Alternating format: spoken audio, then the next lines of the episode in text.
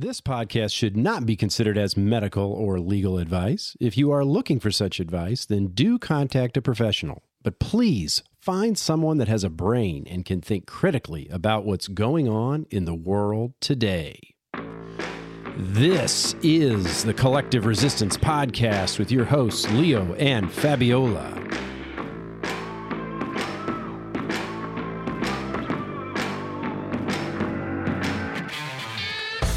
We will be discussing why we find ourselves resisting the narratives of the common collective, as well as why the common collective resists new information.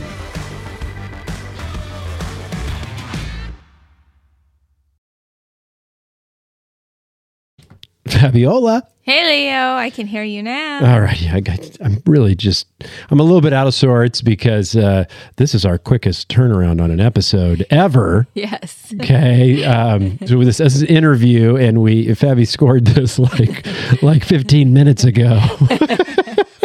so we just kind of hurried up and put it together. We're gonna have to kind of uh, make it coherent in post. yes, we've been uh, digging into ivermectin and we talked about it in other episodes. We talked about it when we were talking in relation to the vaccines and how it was maybe a viable alternative. And I've had success personally with antiparasitic medication. Um, but you know, I was thinking the protocols here in the US were a little aggressive, like when we would hear about people pushing ivermectin or pushing, uh, talking about treatments with ivermectin for, you know, uh, nonsense COVID specifically. Uh, they would always say it's safe and effective, but then you have to take like this mega dose and you know, growing up in a third world country, it was like you take, yeah, you take antiparasitic medication once a year if you have a severe infection, maybe twice a year. So it's not like it's not in our awareness. But when people are saying like they're taking this mega doses for like weeks and months every day, I just felt like, I don't know, that doesn't sound right. But, anyways, let it go. And then just recently ran across something talking about ivermectin actually not being safe and effective. Like the the I guess the counter marketing. Yeah. The conservatives having so people that don't want the vaccine usually their go to is like you got to be on ivermectin and it's this end all be all cure all drug, but it is still a drug. So I was like, I don't know. So I I dug a little deeper and I found these fabulous um, researcher that we're going to bring on to you today. Yeah, so we're uh, we're actually going to collect a little bit of information from him before we bring yeah. him on because again, this is all uh, uh, come about rather quickly. Um, it's one of those, you know. Uh, uh, breaking news, breaking news cycles. So yes. this is to me, this is like huge breaking news, and very new information to me, and I think very new information for a lot of people is ivermectin friend or foe? Well, and, that's and, what we're going to be exploring today. And you know, we did a lot of um, reporting on ivermectin early on. You know, wondering why it was being silenced and whatnot right, out of right. the conversation, mm-hmm. and. Uh, uh, Such just like gain of function, gain of fiction, I like to say. Well, and so, you know, we were really wondering and, and we were kind of like saying, you know, people should have a choice and all that. And sure, sure, we're, we're still there. But I mean, we're, we're always about new information. That's what we say in our, our, our tagline in the beginning. You know, we're not opposed to new information. We were also looking at the lab leak theory early on, and we've really uh, come around to the no virus theory, uh, mm-hmm. um, you know, as of the last uh, uh, year here. And so, you know, we're all about getting additional information, and then what makes sense once you have that additional information is, uh, you know, where we're going to put our, our stock. So, anyway, I think uh, we'll go ahead and bring our guest on, and mm-hmm. we'll just dive into it from there. So, hang on one second. All right, we are joined today with our guest Tim Truth, and uh, Tim. You know, be it that we put this together so quickly, uh, I just kind of want to hand it over to you. Can you kind of introduce people who you are and what you do? Absolutely, and thank you so much for being flexible and, and reaching out and uh, agreeing to do this so quickly. No, we appreciate uh, it. No, it's great. And uh, yeah, my background is uh, I went to Rice University for computer science. So it's a pretty. Oh, good, I'm a computer, computer science school. major too. oh, fantastic! Yeah. I never got my degree. I ended up going into the industry where I actually ended up learning. I feel like a lot more than when I was at school, and I, the money was coming in instead of going out. So it worked out for me in that case. But um, it, you know, pretty soon I found something that I think is even more interesting than what I was doing, and that is researching and trying to figure out what's going on in this world and what the truth is, and and tear through the deception.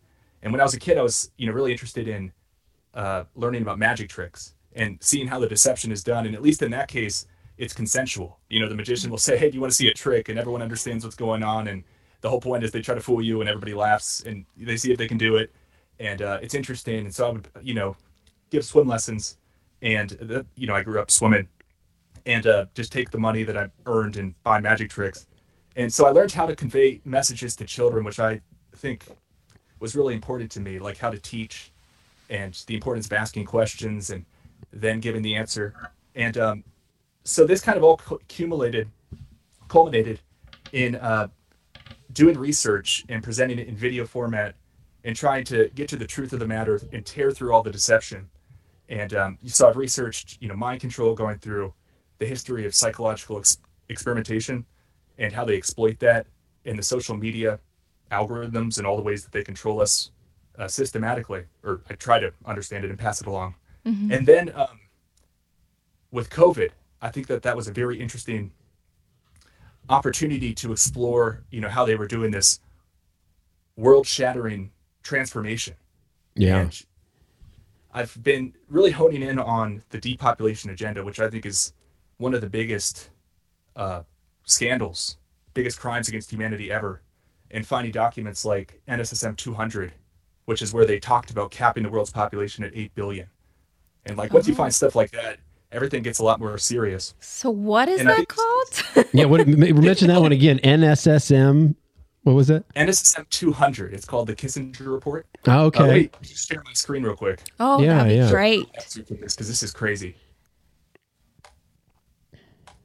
And, and oh.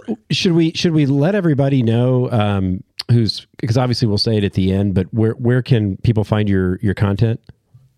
Uh, they can go to timtruth.com or timtruth.substack.com. Okay. my articles. Um, but but I just want to show this real quick because this changed my whole world, and I'm so against this agenda, and I think there's multi facets to it. I think there's many vectors by which they're poisoning us, and so some people want to hone in and just get obsessed with one of them, say like the vaccine. Yeah. Right. Um, and I just think it's more complex than that. I think people are being tricked and deceived into taking poison okay. all over the place. They ramp up the fear factor and they say, "Hey, here's the easy ticket out. Just take this." Well, but, uh, just check. Who, who is that that that gal? Um, I, I, can't remember her. Oh, Catherine Austin Fitts. Yep. You know, uh, she mentions in some of her interviews that uh, she talks about the great poisoning. I think, and and that was kind of the the strategy. You know, was to really loosen up on what was being allowed to be in food and and water and and all of that. And so then you would slowly be deteriorating the uh, you know the resources that we we utilize to to, to sustain life and and uh, you know just poison the overall population over time. Now I've got some challenges with Catherine, uh, but but uh, uh I, I, did think that was an interesting uh, uh, comment from her. Yeah, and one thing that was really illusion shattering to me was the childhood vaccine schedule. Yeah. Oh yeah, how ridiculous that is, and what they're pumping into the, the kids, and mm-hmm. how it's seemingly intentionally to reduce fertility and lifespans and how just sinister the whole system is. It's all about energy extraction and just chewing people up, spitting them out. Mm-hmm. It's so um, ruthless. Yeah. Uh, and speaking of that, this is just what I wanted to show here. World policy and programs in the population field should incorporate two major objectives. So this is a United States government document um, under Nixon with okay. Kissinger, who were both kind of cronies for the Rockefellers, it seems. Mm-hmm. Actions to keep the ultimate level as close as possible to 8 billion. Like this is just out in the open genocide. Right. And so, you know, my mind starts trying to figure out, you know, how are they going to accomplish this? Mm-hmm. And a lot of their documents going around talk about how can we reduce fertility. Um, there's the Jaffe memo. Have you guys heard of that? No. No. Uh, VP at Planned Parenthood sent it off uh, to the Population Council, which was eugenicist Frederick Osborne and the Rockefellers, or one Rockefeller, and um, they were basically just brainstorming how do we reduce fertility. And time and time again, they came up with this idea: let's put sterilants in the water or sterilants in the food. Mm-hmm. Tim, you're trying to tell me that that somebody that was in high up leadership at Planned Parenthood doesn't have our best interests at heart. yeah, and then you look at the, like the birth control movement and like what the real objectives are here. And whether you're about abortion, right? The fem- feminist movement, like it's your body, your choice. Yeah, like all these movements that they trick us into supporting, uh, like Social Security, take away the money from people when they're of child having years, mm-hmm. promising them security in the in the later years, um, and healthcare.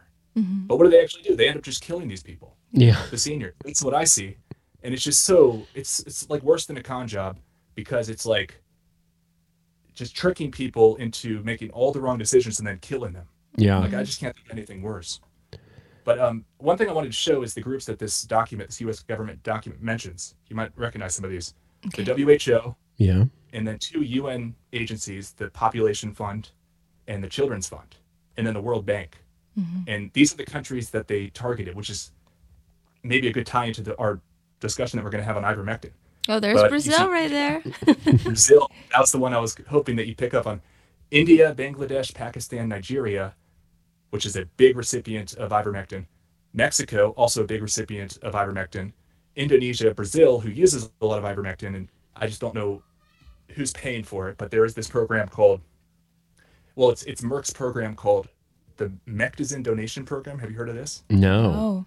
You're, you're blowing this my is, mind already. this is where Merck, of all companies, Merck, sends billions of free doses of medicine. That's what they call this ivermectin medicine to uh, Africans and poor people and basically like similar countries to what this mentioned here, where I think they describe it as uh, fast growing countries that they just really need to get the population down because um, they can't keep their 8 billion ceiling. Mm-hmm. Well, we, we know it's uh, ivermectin, which you know seemed like at the time seemed like a positive, but we know that it's on the the list of the World Health Organization's uh, essential medications, mm-hmm. and uh, so you know this is just kind of interesting color that we thought giving. it was a good you're, argument, you're, yeah, but now we're like, uh.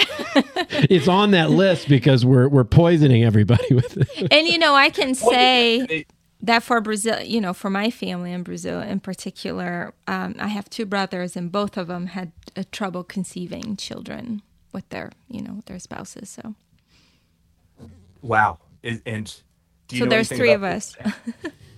no, was that? Are you saying that was after ivermectin or just in general? So, so my youngest actually took the um, swine flu shot. Him and his wife and they've had a really hard time conceiving. They finally they do have a little boy now. He's 5.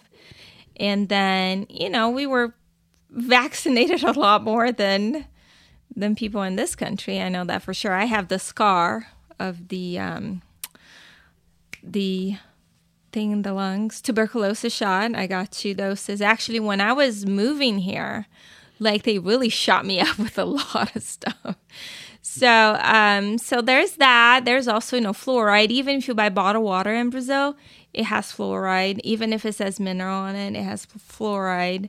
Um, the the spraying there and the agriculture is heavier, I believe, than it is here. So there there's a lot of factors, I believe. But it's just interesting that we've all always like all our lives every year would take you know some antiparasitic and then it turns out they both i moved out about 20 years ago and moved here but you know they they both had trouble conceiving children so and and tim um and i know you're going to get into it maybe a little bit later but i mean uh because uh, we're we're going to kind of come at this from a couple different angles. One is uh, prolonged use, and then other is is uh, you know more acute usage.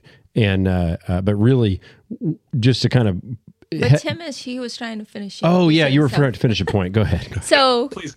yeah, continue introducing yourself, Tim, because we want to know more about you.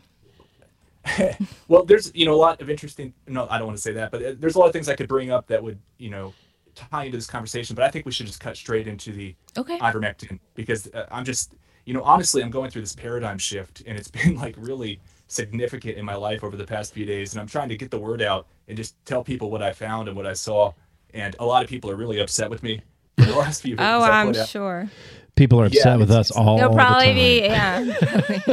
but it's it, it, you know if it clears our conscience then i think it's good and all i'm trying to do is tell people the, the other side of this I, I think you know there could still be a case to be made for ivermectin but the case that's being made just really upsets me at this point. Okay. um, maybe i should say this. Um, i got off a call after i put out my last video on ivermectin and these other drugs um, that might make people more susceptible that i'm also seeing pushed by other people in the you know freedom health community whatever we want to call it. Um, he called me up and he said I, I saw your video and it made a lot of sense. You know i ended up in the hospital after my last uh, dose of ivermectin. Wow. uh, he was in a coma for four days. He had to be in the hospital for a week Wow. and um and I asked him like, were you on any other drugs? Because I just put out this video about uh, quercetin and K2 and how these studies show that it might deplenish the barrier, the blood-brain barrier protection, or the testes protection, or all these different important barriers. Really? Yeah, there's something called PGP that um, it's a P Oh, I saw you had that on your on your BitChute channel. Something about that. Okay. I've been trying to put it down. It's a little technical, but if you look it up, it's just like, okay, uh, what protects us from ivermectin toxicity? Anybody could look that up. You'll find right away what they say is peak glycoprotein. And they have these different studies where they have what are called knockout mice, and they can genetically turn off a gene. So turn off their PGP, or they can inhibit the PGP with various drugs. And when, when that happens, the amount that takes to kill the rats goes down significantly, like 100 times. Oh, really? Oh, wow. So it's poss- very possibly, in my assessment, this is what I'm most worried about a sort of a binary weapon where they can say, hey, take this supplement here. It's totally safe. Look, there's all these studies. Nobody who takes it has any issues. Mm-hmm. And then mm-hmm. they can say, hey, take ivermectin. Totally safe. Look, uh, we send it to Africa and we, have, we didn't hear anything. Just, um, and when people combine the two, that's what really worries me. And I'm seeing signs that people are just being loaded up with these uh, PGP inhibitors and I think in a few months we're going to see this huge onslaught of pushing ivermectin.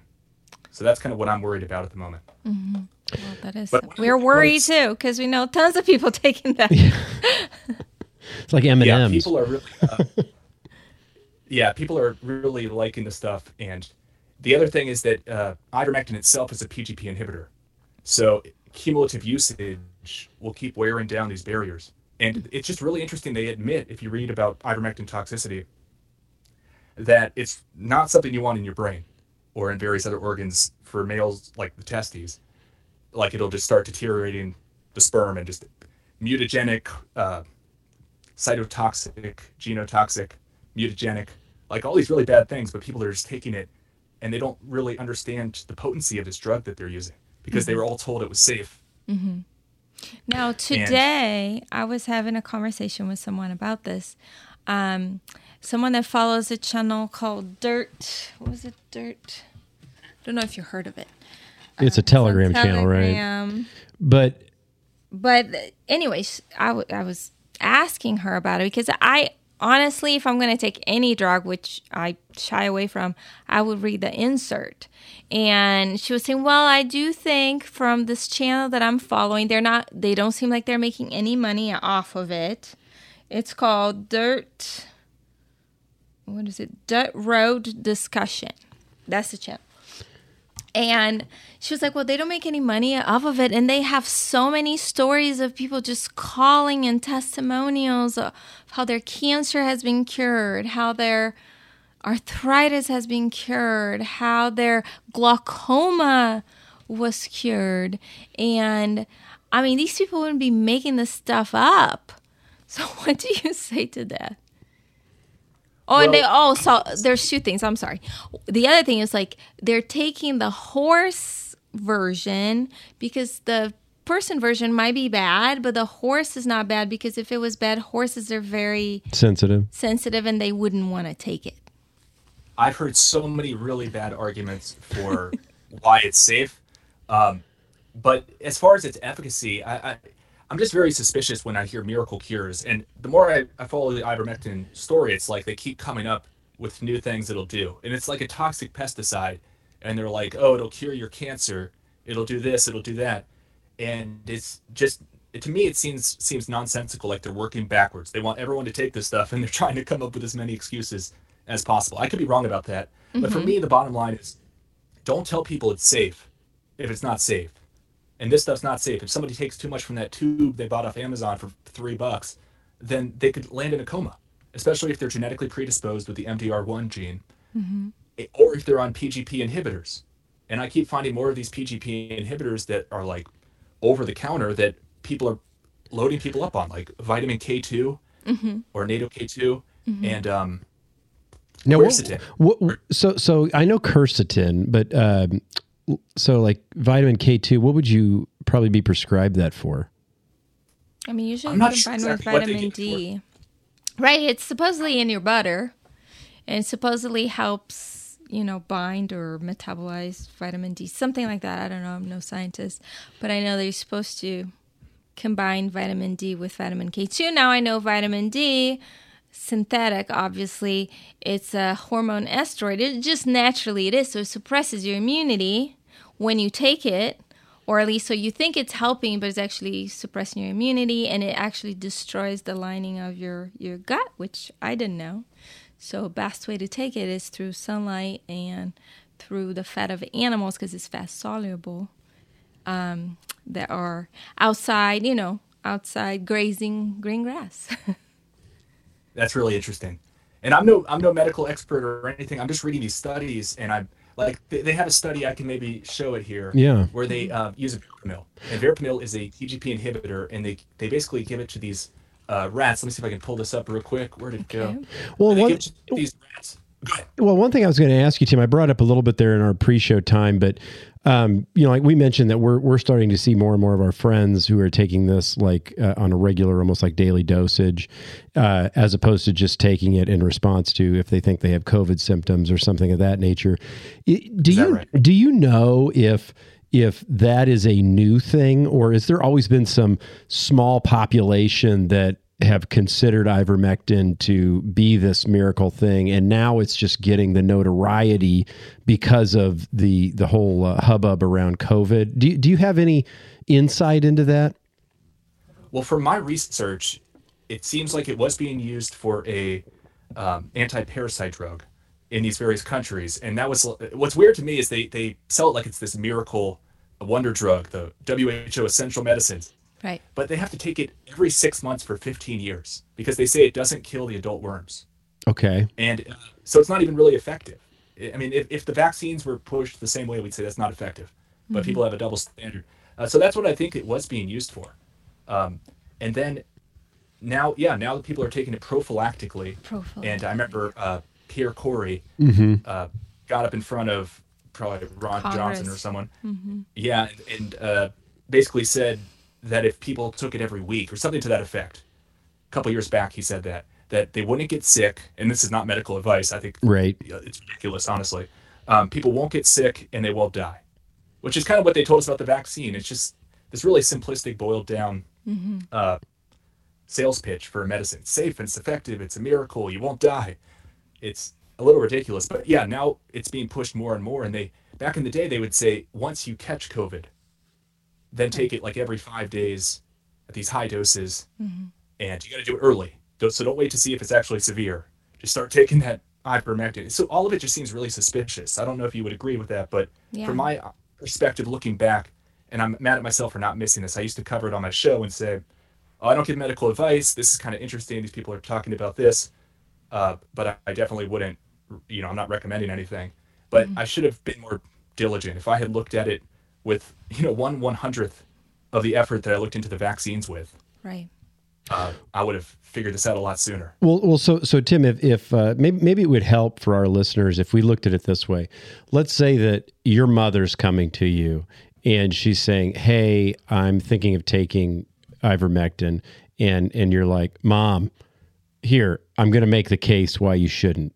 You know what what do you think the the real the real stuff is and maybe that's what you're you're you're going to yeah. show us that that that really kind of uh, uh, crossed the rubicon for you well what i would show is uh, you know there's this rat study where they had these different rats and they gave some of them ivermectin in their diet two parts per million and the others didn't get ivermectin and they exposed it to a carcinogen called mnng and they found a significant number of neoplasms uh, in the ones given ivermectin, and a statistically significant fourfold increase in the number of pathological lesions, Okay.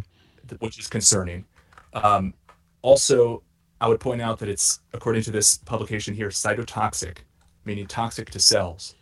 Um, significant ability to induce DNA oxidative damage, enhanced autophagy, and double stranded damage of DNA.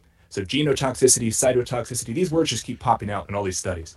And that's very concerning to me. Now, my mother isn't looking to have more children, so I wouldn't show all these fertility studies that I Right. showed to young men. Um, but it's then I would say like, why are you taking it? Like, what are you trying to benefit from uh, the ivermectin? Because there's a lot of studies looking at uh, COVID, and they don't find these amazing benefit, or excuse be the ivermectin for COVID. They don't really show these amazing benefits. Some of them, I mean, one thing that's interesting about the ivermectin toxicity or uh, efficacy studies is they're all over the map. It's like if it's a miracle drug that just attacks the spike protein or whatever they're saying, or stops it from multiplying, the, the virus that is, then wouldn't we see that in all the studies? And they'll say, well, that's because big pharma is putting their finger on the scale to make ivermectin look bad. But I would say the opposite. Big pharma, Merck, it's about as big pharma as you can get, has been shipping billions of doses to basically for free to countries which happen to be targeted by uh, certain oligarchs for depopulation. So it's it's very suspect through and through. Um, I would say it's not very well tested, and uh, it's very suspicious how it's being pushed as safe. But you know, I respect anyone's decision. Well, to and and or- and uh, Fabi, something you said, and I don't know if it was something that, that you heard Tim mentioned, or if it was, or if it was Dr. Katz or somebody else, but that that uh, the vaccines are, are for the Democrats and the and the uh, ivermectin's for the Seems Republicans. to be targeting. I mean, that's obviously re- that's obviously reductive, but I mean, you know, I think people get what what what we But it there. seems like it's people in the anti-vaccine movement that I mean, anti, and I don't even like to use that word. Yeah. You know, they don't think vaccines are a good idea.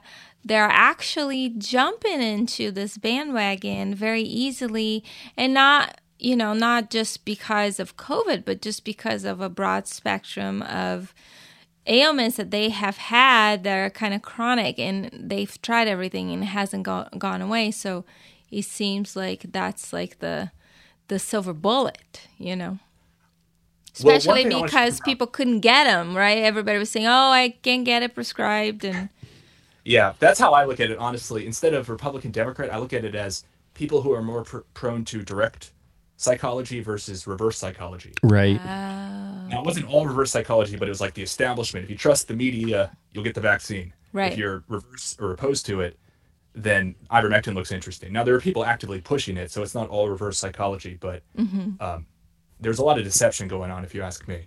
And one thing I'm going to bring up, speaking of regular dosing of ivermectin, this is something that would concern me. Um, and one reason why I would never take it every day or every week, not medical advice, but this is just something to be aware of.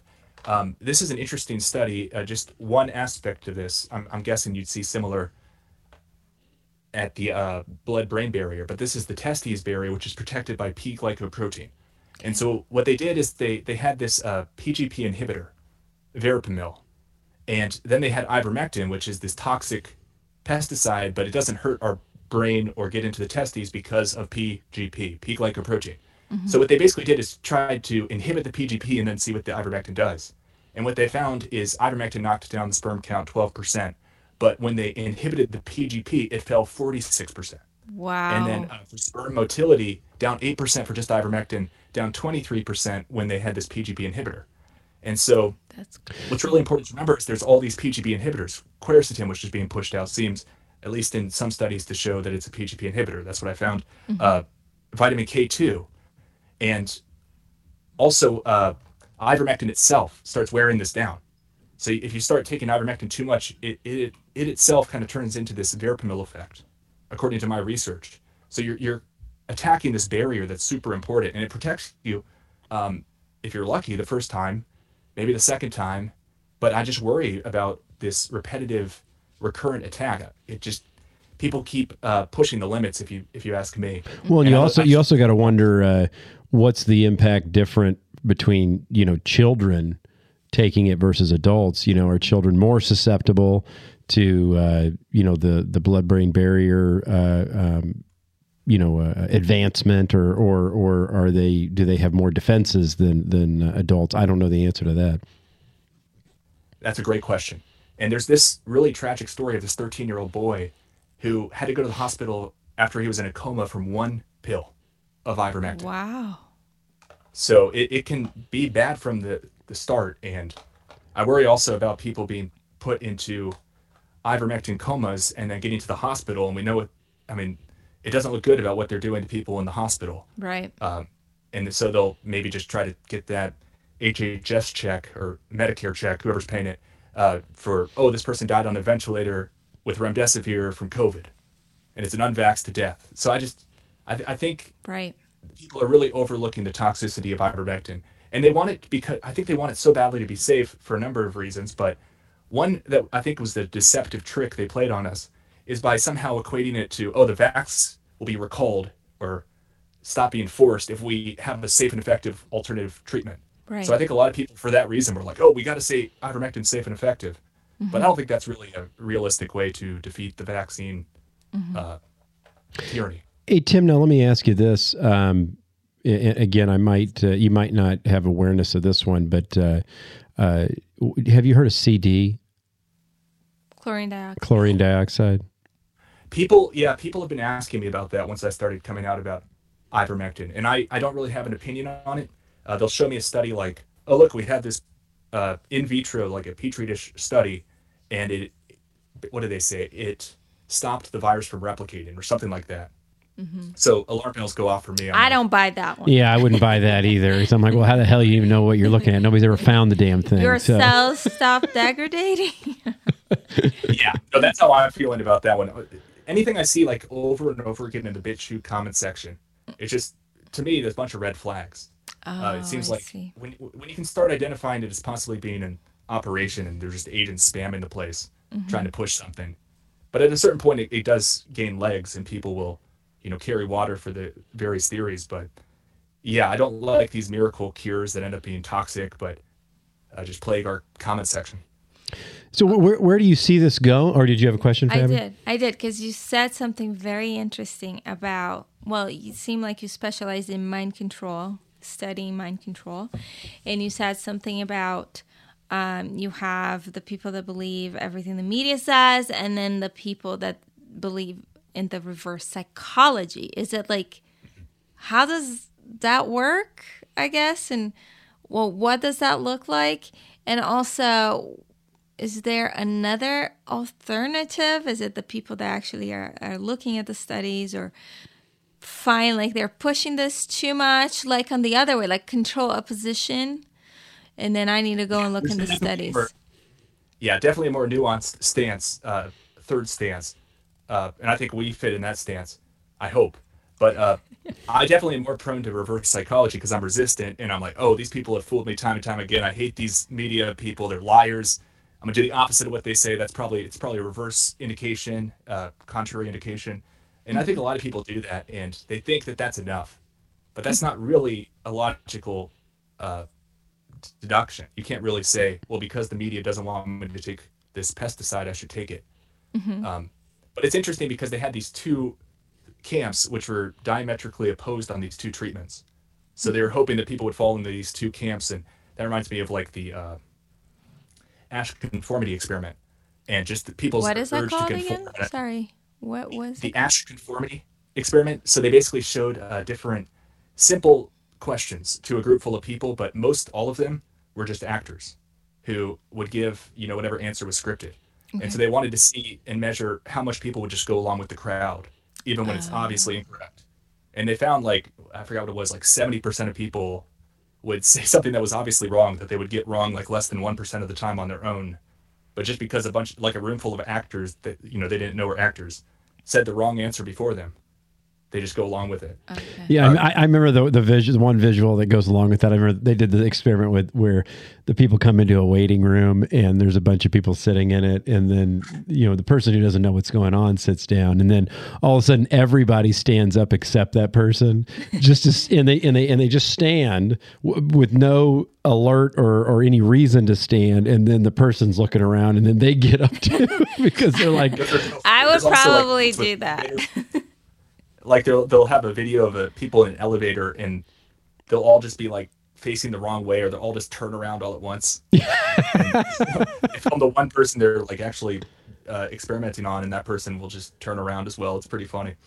But people will just go along with the crowd, and I see that it's it's pretty dangerous. And people try to like gauge what's popular and use that to guide like what they want to say. And I think that's really dangerous. And I think we saw that uh, like in a case study with ivermectin. I mean, people weren't doing their due diligence. No one had any idea. I still don't mm-hmm. whether the vac or whether the ivermectin is effective. Like there's so many studies all over the map on it, and then we get told by the same people who just cherry pick the ones they like that it's effective, that it's safe, mm-hmm. which I think is totally incorrect and fallacious.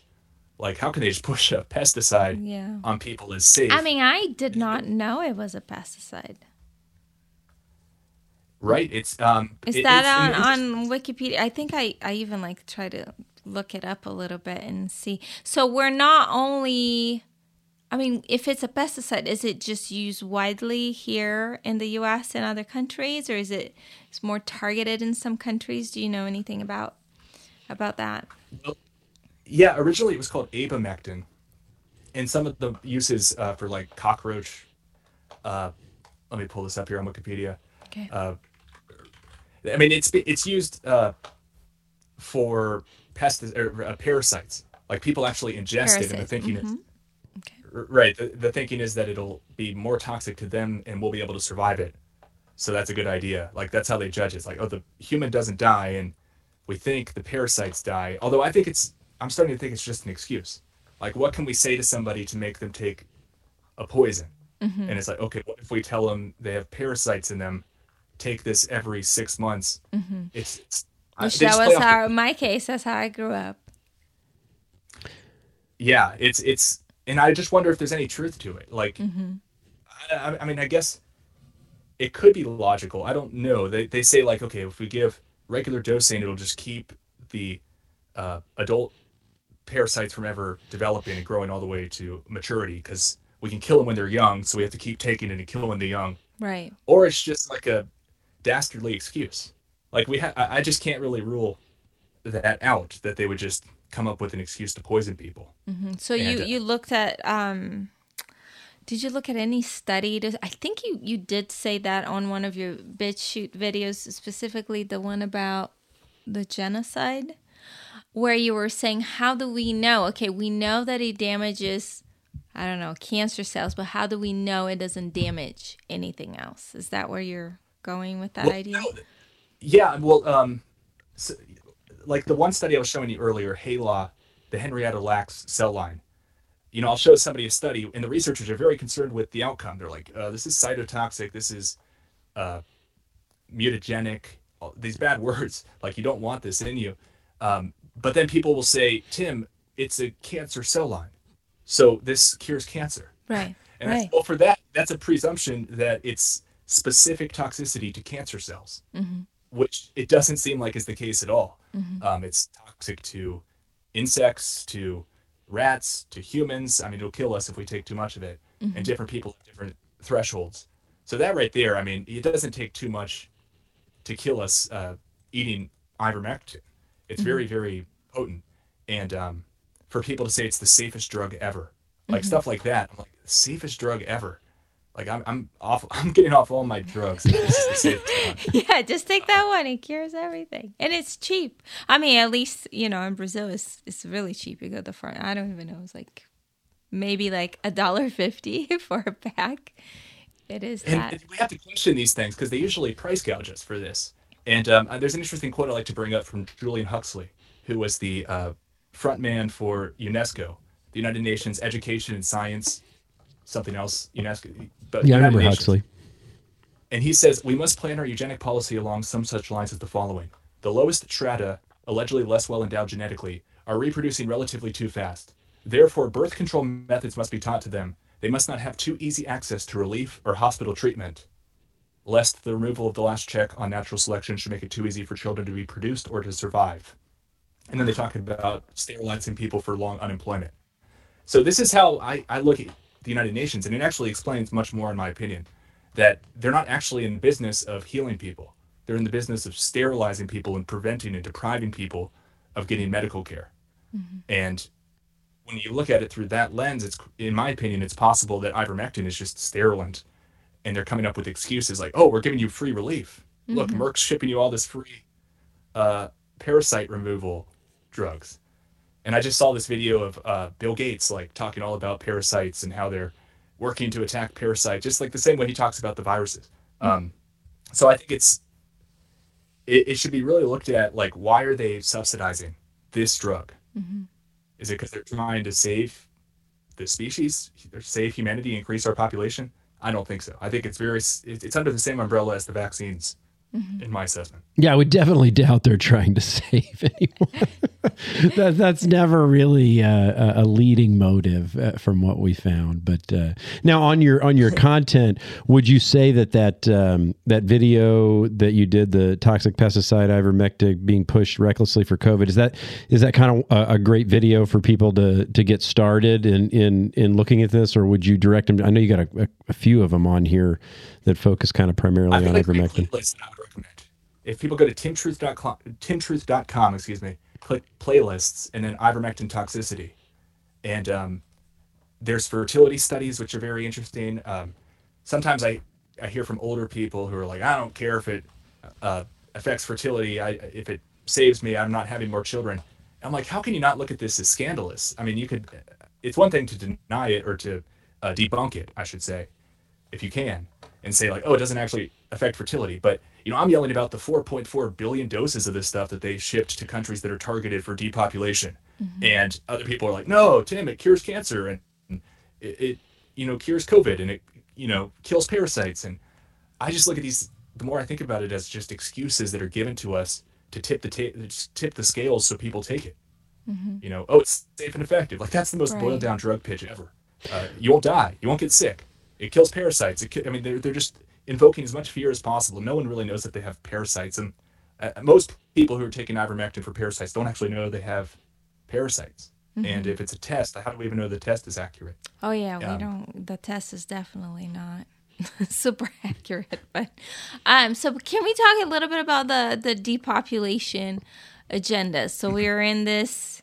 I mean, you've been covering that for quite some time, right? When did you start like when did you find that document that you're showing us in the beginning and when did you kind of start covering this and looking into that you know i was always interested in the georgia guidestones oh, yeah. oh that just blew up blew up out of nowhere and it's just like right out in the open and it's very very eugenicsy and uh, just has a stated population ceiling yeah and, which uh, that is what 500000 right which is million.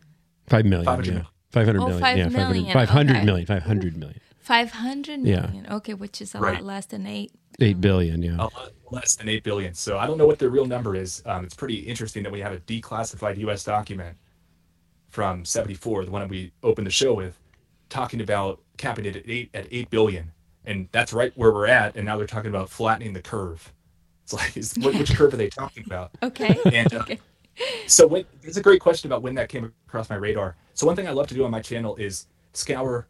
Um, that's how I came across your video with uh, Christine Massey. Yeah, I love oh. looking at clips of interviews uh, for a topic I'm researching and just coming up with compilations of like the best clips I can find and smush them together and save people some time, get people uh, thinking about a topic with just like the hardest hitting clips I can find.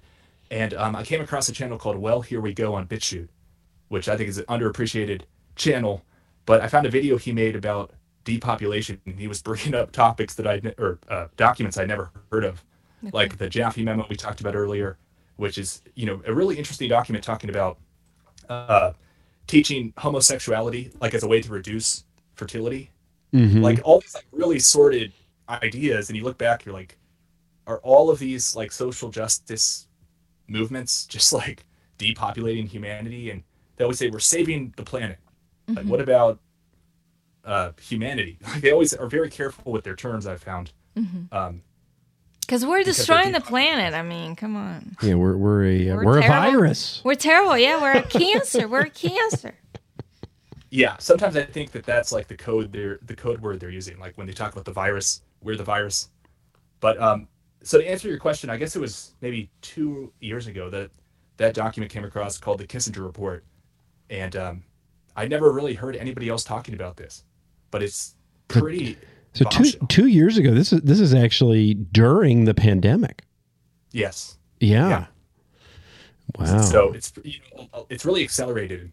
It's uh, kind of falling into place, and the ivermectin angle is really interesting to it. So I come at it kind of like fixated on this problem that we're faced with, which is they're trying to poison people, sterilize people at every turn. You know, they'll they'll just tell you it's a miracle product that can't be questioned, like the childhood vaccines. So they're not really playing fair. So I look at the ivermectin totally different than a lot of people who think they've stumbled across some miracle. But you're Uh, talking about some channel that you were. Be, sorry, I don't mean to interrupt you, but you're talking about a channel that you found. What was that called again? Where you ran? It's in- kind of an interesting channel name. It's called Well Here We Go. The, Well, just the We words. Well Okay. Here We Go. All one word. BitChute.com slash Well Here We Go. And um, he does a lot of interesting deep dives. He calls them lectures. He just like just rattles off a bunch of interesting things and kind of organizes them into uh, one to two hour shows. And you'd have to scroll back pretty far to get to that one. But um, I was just amazed, you know, at all the stuff he brought up. And you, you can find these clips of, you know, Gates and uh, the Rockefellers and uh, I'm blanking on some others, but just like the oh, there's so many. yeah, there are some the Warburgs, the uh, yeah. Do you think, It's- like, then for the the pandemic specifically, it seemed like um, everybody was kind of in lockstep. Everybody was in lockstep. You know, do you think like they finally came to a consensus? All these different um, factions, shall I call them, uh, to come together to really accomplish this agenda, this de- depopulation agenda specifically, um, without you know fighting who's going to be on top this time. I think yeah, there's a, t- a ton of coordination, and I'm actually coming to some really disturbing conclusions about people I thought I liked. I guess I could say I, I actually did like them, and now I'm like this. Your behavior, not not you obviously, but just these people's behavior. Tim, let's explain list them. Let's list them. Let's call them out. yeah. I don't want to list them. Like that's one of the reasons I've been kind of laying low. I'm so glad that you guys reached out and we could set this up when I'm in this period, kind of like obsessing about ivermectin in my mind and wanting to be very careful about how I cover this on my channel. Um, but I mean, I'll, I'll list, for example, Dale Bigtree. Yeah. Um, I'm looking at him. I love I loved his show. I would always recommend it, and that makes it even like uh, harder for me. And um, I, I turned a lot of people on to Del, and then and they Yeah. they still religiously watch him, and I'm like, well, just just just know it's I, I- Diversify. I, still yeah diversify. No, I still, but, but I think I think that, and actually, I've, I'm, I, not- I, I'm not accusing him of anything. I'm just trying to like understand where he's how he's acting, and it doesn't really make sense. And y- y- there's o- other explanations, and I see these networks popping up. I guess is what I should say, where they'll all just talk with each other. Like Del Bigtree just went on Dr. Drew. Yeah, I, And, I um, saw that. I noticed that. It's just like the timing of everything. It's really suspicious. It's like they're avoiding key topics like does the virus exist and is it Right. I mean, he did it- have Cowan and no, not No, he Cowan. didn't have Cowan. He had Kaufman, yeah. on in the very beginning. Uh, I remember that, and I thought maybe they were going to talk about that. And the same is true for Children's Health Defense right? that they and won't they cover. she- ivermectin, they they hawk stuff like there's no tomorrow, Mm-hmm. and it's it's really disturbing to me because people trust them. People think that they're going through everything with like this fine tooth comb, like they do with the vaccines, and I just think Well, because the- they the- say the they're distance. like a middle ground. Like it's really hard to turn people around. It's, it's too it's too big of a it's too big of a jump. People that are all of a sudden but at the same time, vaccinating. They'll just they'll scare people about gain of function, and they'll Yeah. push. It's it's still it's still a fear. Still it's still a lot of fear around and and, if it's if there's nothing there, you know, then it's it's it's contrived and it, it's not fair to have people living in that paradigm if there's no you know uh, evidence for it. And so, yeah, that that is it's the same challenge that I've got, and and uh, we we do appreciate. Uh, the work they do, you know, we we are a vaccine injury family. That's how we kind of got so into this. Uh, You know, year, many years ago. You know, back in uh, what two thousand um, 2008. 2008 and and you know a lot of these people kind of came up through the ranks you know we've met Del Bigtree in person and and uh you know but but We at the we were on the Vax bus. we were on the Vaxxed bus we got interviewed by him I think that that exists somewhere on YouTube Mm-hmm. I've um probably seen it. Maybe that's why my subconscious said Dale. yeah po- Polly Tommey she she interviewed us so we met her in person and and you know it, it, it's weird but we we do hold fast to our our uh, our premise at the beginning you know, our tagline which is when new information comes in you got to look at that new information and you got to piece it into the whole and you got to say look it may require a shift. Even though I've I've I've built an encampment I may have to pick up I may have to move because you got to go where the the the data is. I mean, it's it's almost like an eruption, you know, of new facts like every day, like the ivermectin. Now, what are your thoughts on gain of function? Do you do you want to share something about that? Yeah, um, I, I just like for example, I think tomorrow Dale's going to have the quote unquote whistleblower Dr. Huff on, talking about uh, Eco Health Alliance and being a whistleblower, and I just you know I'll listen, I'll hear these people out, but I I just don't really see it with uh, COVID as being like this super deadly uh, virus that's just killing people left and right. Um, so if this is like their gain of function killer virus, it just it, it seems like it fell flat on the fear factor they tried to You do a very good job. and uh, yeah i just I, I don't know because they can't really prove this even exists so i feel like Right. that's the key question i don't care about patents or funding or grants if it doesn't exist i mean or can't be proven to exist i feel like that's where we should be focusing if they're going to shut down the whole world I know. and say the virus means everyone has to take the vaccine and we can't be open as a society, then we should make them prove that the virus exists as described. And I think that the whole thing would fall flat on its face because So- they couldn't substantiate what they're asking of us. So, do you think this is um, propaganda? Would I say so? You, you people talk about you know the money transfer happening or money laundering, whatever, whatever it is of this gain of function of these different labs. Now, there was even the Project Veritas uh, video that came out recently with the The one director of Pfizer. at Pfizer talking about how Pfizer is doing that too. So you're creating the problem and at the same time you're developing the solution alongside. Why would people be spending all this money on all this these things and have all these labs and scientists if it's there is no virus? What are, what are your thoughts on that argument? Well, I'm still, I would say I'm on the fence about whether the virus exists, but I think it's such an important question, and the people who should have to prove it are just giving way too much uh, benefit of the doubt, and people are suspending their disbelief. Uh, so, what's actually going on in, the, in these labs, I have no idea. Uh, but I do think that they, they want to perpetuate this idea that there's contagious disease, and that means that they can force people to wear masks, force shots, lock people down, have concentration camps. They send the people to when they test positive. Uh, so I think they have to sustain this very important illusion that's doing a lot of their heavy lifting. So it's like a so that- like more for the control, basically. That's needed for the Yeah. control.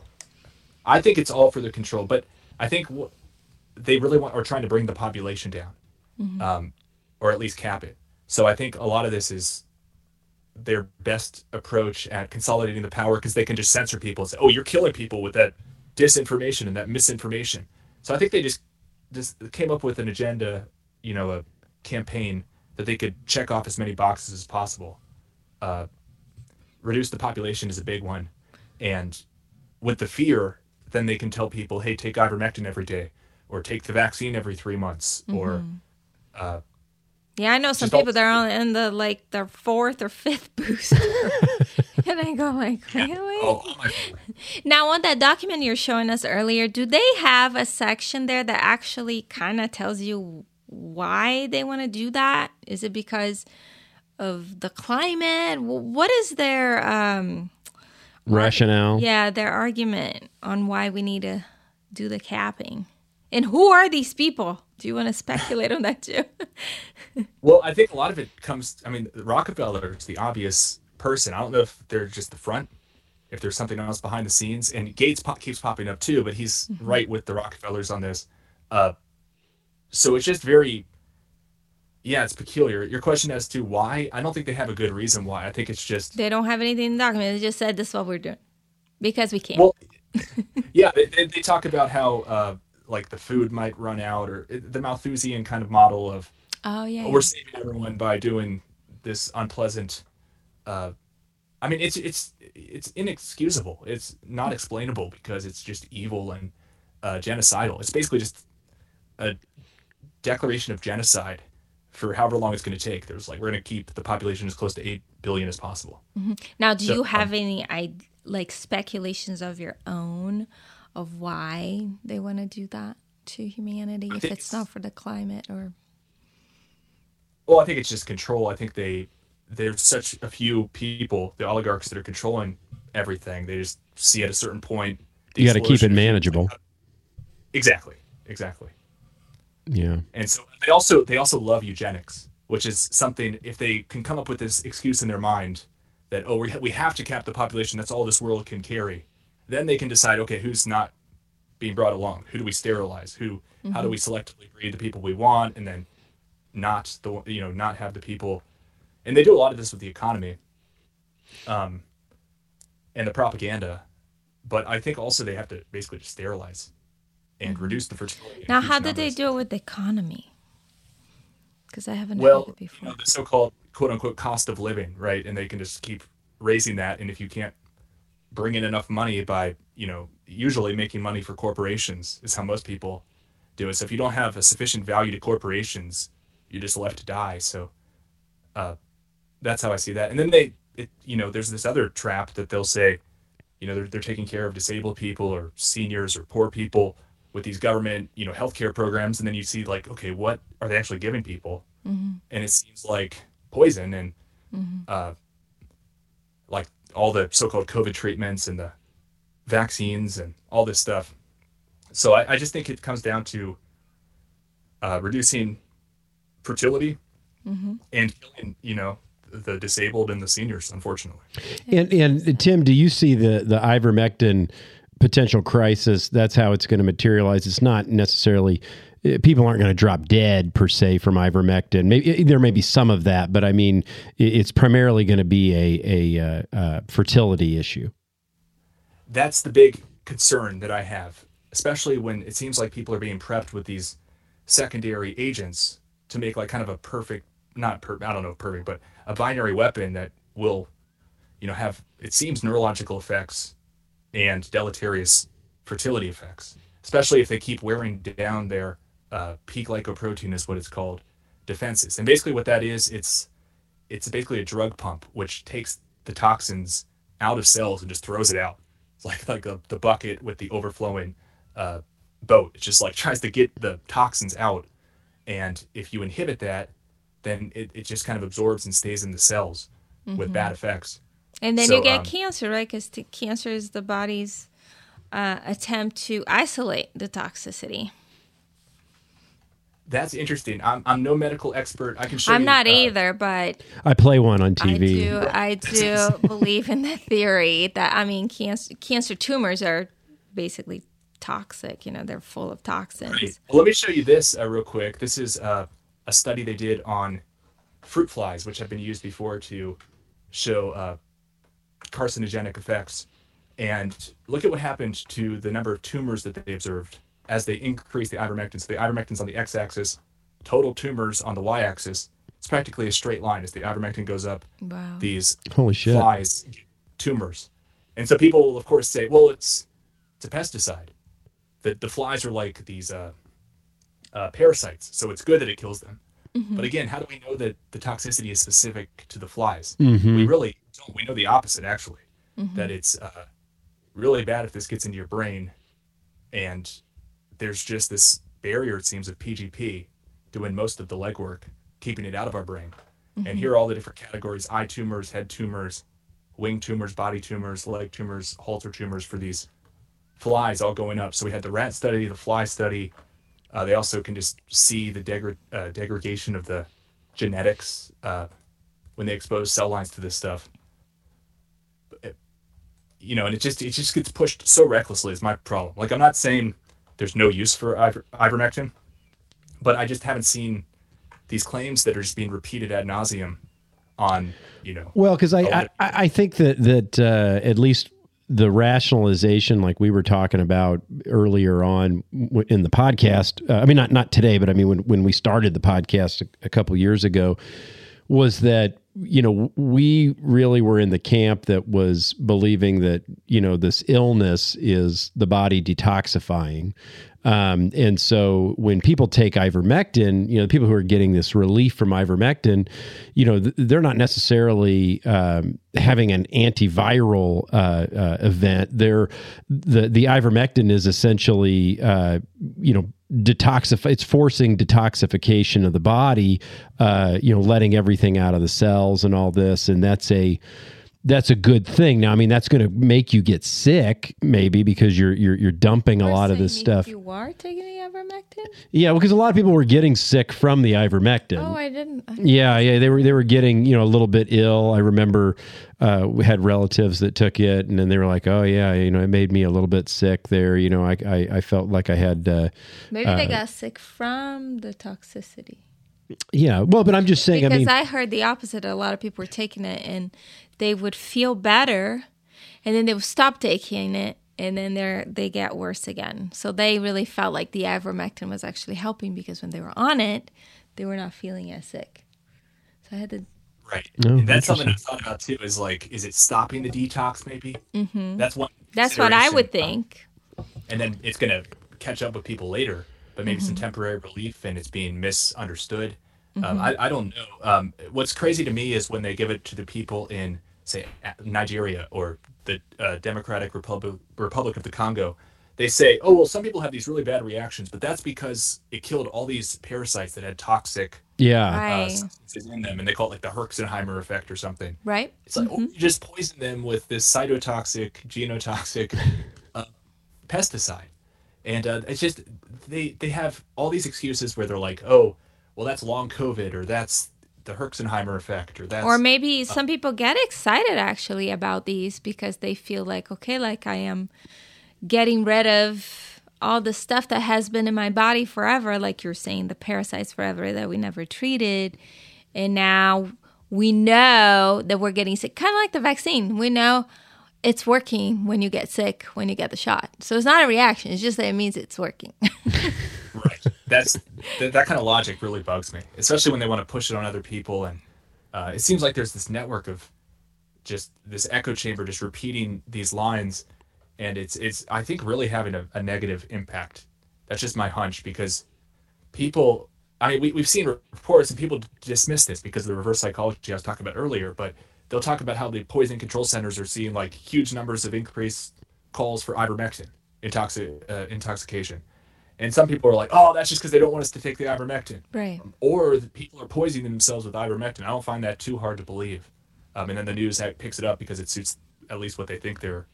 Yeah, uh, what they think the narrative is. Yeah, yeah, that's a good point. So to to wrap this up here, um, if you could speak to people that either on the fence is our ivermectin effective or not, or people that are taking the ivermectin because um, they feel like there is health benefits. Well, what would you recommend to them? Well, I don't. That they do. well, I don't want to recommend anybody do anything um, other than just think for yourself and ask, how did you come to these conclusions and were you deceived maybe? Were you tricked? Because, you know, I took, I'm going to be honest, I took some of the paste. I don't know if I already said that on the show. Yeah, you did. Uh, or beforehand. Mm-hmm. But um, I, I was convinced because I heard all these different angles, even from people like in the no virus camp. That's what really put me over the edge. It's like, oh, these people in the pro virus camp think it's good, it'll stop COVID, and these people say, oh, it'll kill parasites. Mm-hmm. And I look back and I just think that it was uh, deceptively pushed on us, and I see other products that I think might uh, be a binary weapon when combined with the ivermectin also being pushed. Mm-hmm. And that's just I, I just can't see that being I, I don't think that's innocent because it's causing harm when people are being loaded up on products that have negative counterindications. I mean, it it, it is. Um, if you think about if you if, if you think about the vaccine and the um, you know the the the deception around the vaccine, then you really it's it, it is not a, a, a difficult leap to say, okay, look, if, if they did, if you do believe that the vaccine was a deception, if you're in that camp, regardless of what you think about anything else, it is not a far leap to say, okay, look, if they planned that, then it might have been a multi-vectored approach you know and and and it, it's really uh, uh, it goes together quite well actually the similarities are striking and how they're pushed and misrepresented and they both seem to have negative fertility effects. We saw that study with the pfizer vax just after the two shots. Like we said people are up to like four or five and it you know tanked like what was it 22 per i forgot the percent something like plus 20% after six months i think. And ivermectin also seems to have negative fertility effects especially if the pgp barrier is broken down. Mm-hmm. uh, so i just don't think it's yeah i, I don't think it's a coincidence myself uh, but that inc- it, it, incorporates and encompasses a lot of other uh, facts that I've encountered over the past few years about the depopulation agenda. Uh, so, you know, what I would tell people is just look at the studies, ask why are you not being told the side effects? Why are they not treating this with the respect that this potent toxin has? I mean, I'm not saying there's never a good time to take poison. Um, maybe if it's going to help you with some problem you're having, I don't know doesn't seem like a great idea most of the time to me. Mm-hmm. But um, people should just question how they came to this conclusion. Why were they told by these people that it was safe mm-hmm. and not yeah. told any of the side effects? And, you know, I just had this bad encounter um, with one of these big voices. I'm sure you've heard of him. I'm not going to name him, but uh, this person who came to me saying he had a coma right after his ivermectin. He was like, I'm going to bring it up with this other guy because I keep hearing him on his show, which I know has like I don't know, 50 to 100,000 views every show on Rumble or whatever. Mm-hmm. And uh, he's like, this guy keeps telling me to take it every week. And I know that he's, you know, not telling people the whole info. And so he reaches out to the guy and he responds, here's the FLCCC, you know, Pierre Kory's website. There's all these safety studies saying it's safe. Mm-hmm. And I'm just like, the guy told you he just got into a coma, uh, basically doing what you're hawking on your site. Uh, and then you give them the FLCCC's like cherry picked safety studies, which a lot of them are like the WHO shipped all of it to Africa and they didn't see any problems. so I am very concerned, uh, and it's it's it's interesting too the angle that they take where they're like, oh look, they call it a horse medicine. It's not a horse medicine. It's a human medicine. I don't know if you guys have seen that Plandemic Three looks like it's going to be about. I have. I, I knew it was coming out, but I haven't seen what the topic is. I don't know if it's exclusively ivermectin, but it looks like another one of these fluff pieces, like really highly produced, uh, pushing ivermectin. And it, I just worry about what's coming with all this, uh, in my opinion, just flagrantly bad medical advice coming from the ivermectin uh, community.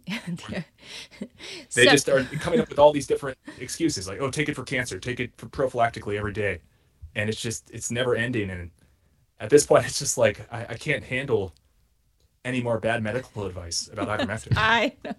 So, you know, so just one last thing I wanted to ask you about, kind of off topic, but you were talking about the Georgia Guidestones and they, they just blew up. What, what were your thoughts on that? I was happy to see it at first, but then I'm like, there's no way this is just some random guy who blew up the Georgia Guidestones. right. So I worried that that was like a, a start to like some really sh- bad stuff, shady bad stuff. Like I think that might have been like the oligarchs saying, "Oh, here we go, boom, yeah, like firing. Kind of like the twin towers, you know. They they brought them down, and now they're going to. They built whole new ones, even bigger. it looks like a. That looks like a hypodermic needle. it looks like. It, yeah, it's the, the story about that's pretty interesting too. It looks like a syringe, and mm-hmm. they had mm-hmm. like a bunch of weird news stories about the haunting sounds, the whistling of the syringe. And if you know Greek mythology, there's this uh, Pan character, the uh, the god, the so-called great god Pan, and uh, he had this the, the pan pipes that were called the syringe. Oh, and so really? Just like we covered that story, it was like so contrived. And then we have the now we have the pandemic, and uh, with the syringes everywhere, and Oh my So- gosh. See, we're gonna have to have you back on. We'll talk about that. you know, Next episode. yeah, it was such a pleasure to talk with you both, and I love your show, and I hope you keep up the great work. And uh, Thank you so much. Now so tell much. Tell us where we can find you and how we can support you. Um, yeah, just go to timtruth.com if you want to watch the videos, or uh, timtruth.substack.com. And there's a playlist on timtruth.com. If you click playlist at the top, and you can watch all my videos on ivermectin. And they're the most recent articles on my Substack too. So that has all the source links. I tried to link up the full studies. Like I, I don't know how many times we have to hear people pushing ivermectin. It's like, show me the data that you're basing this off of. You sound like the the vax pushers. Safe and effective, miracle. You won't die. It's like, please just show us the studies. Uh, so that's what I try to do here. These are just like the the alarming studies that I came across about uh, PGP and the fertility, and uh, there's more to come. great. Amazing. Thank you so much for the work you do and thank you for coming on and clarifying lots of things for us that we were not aware. And uh, people, we will share all the links on the show notes so you can link to Tim's page. And if you can support him, subscribe to his Substack. Thank you so much for your time. We appreciate it. Thanks, Tim. Bye. Thank you both. Bye.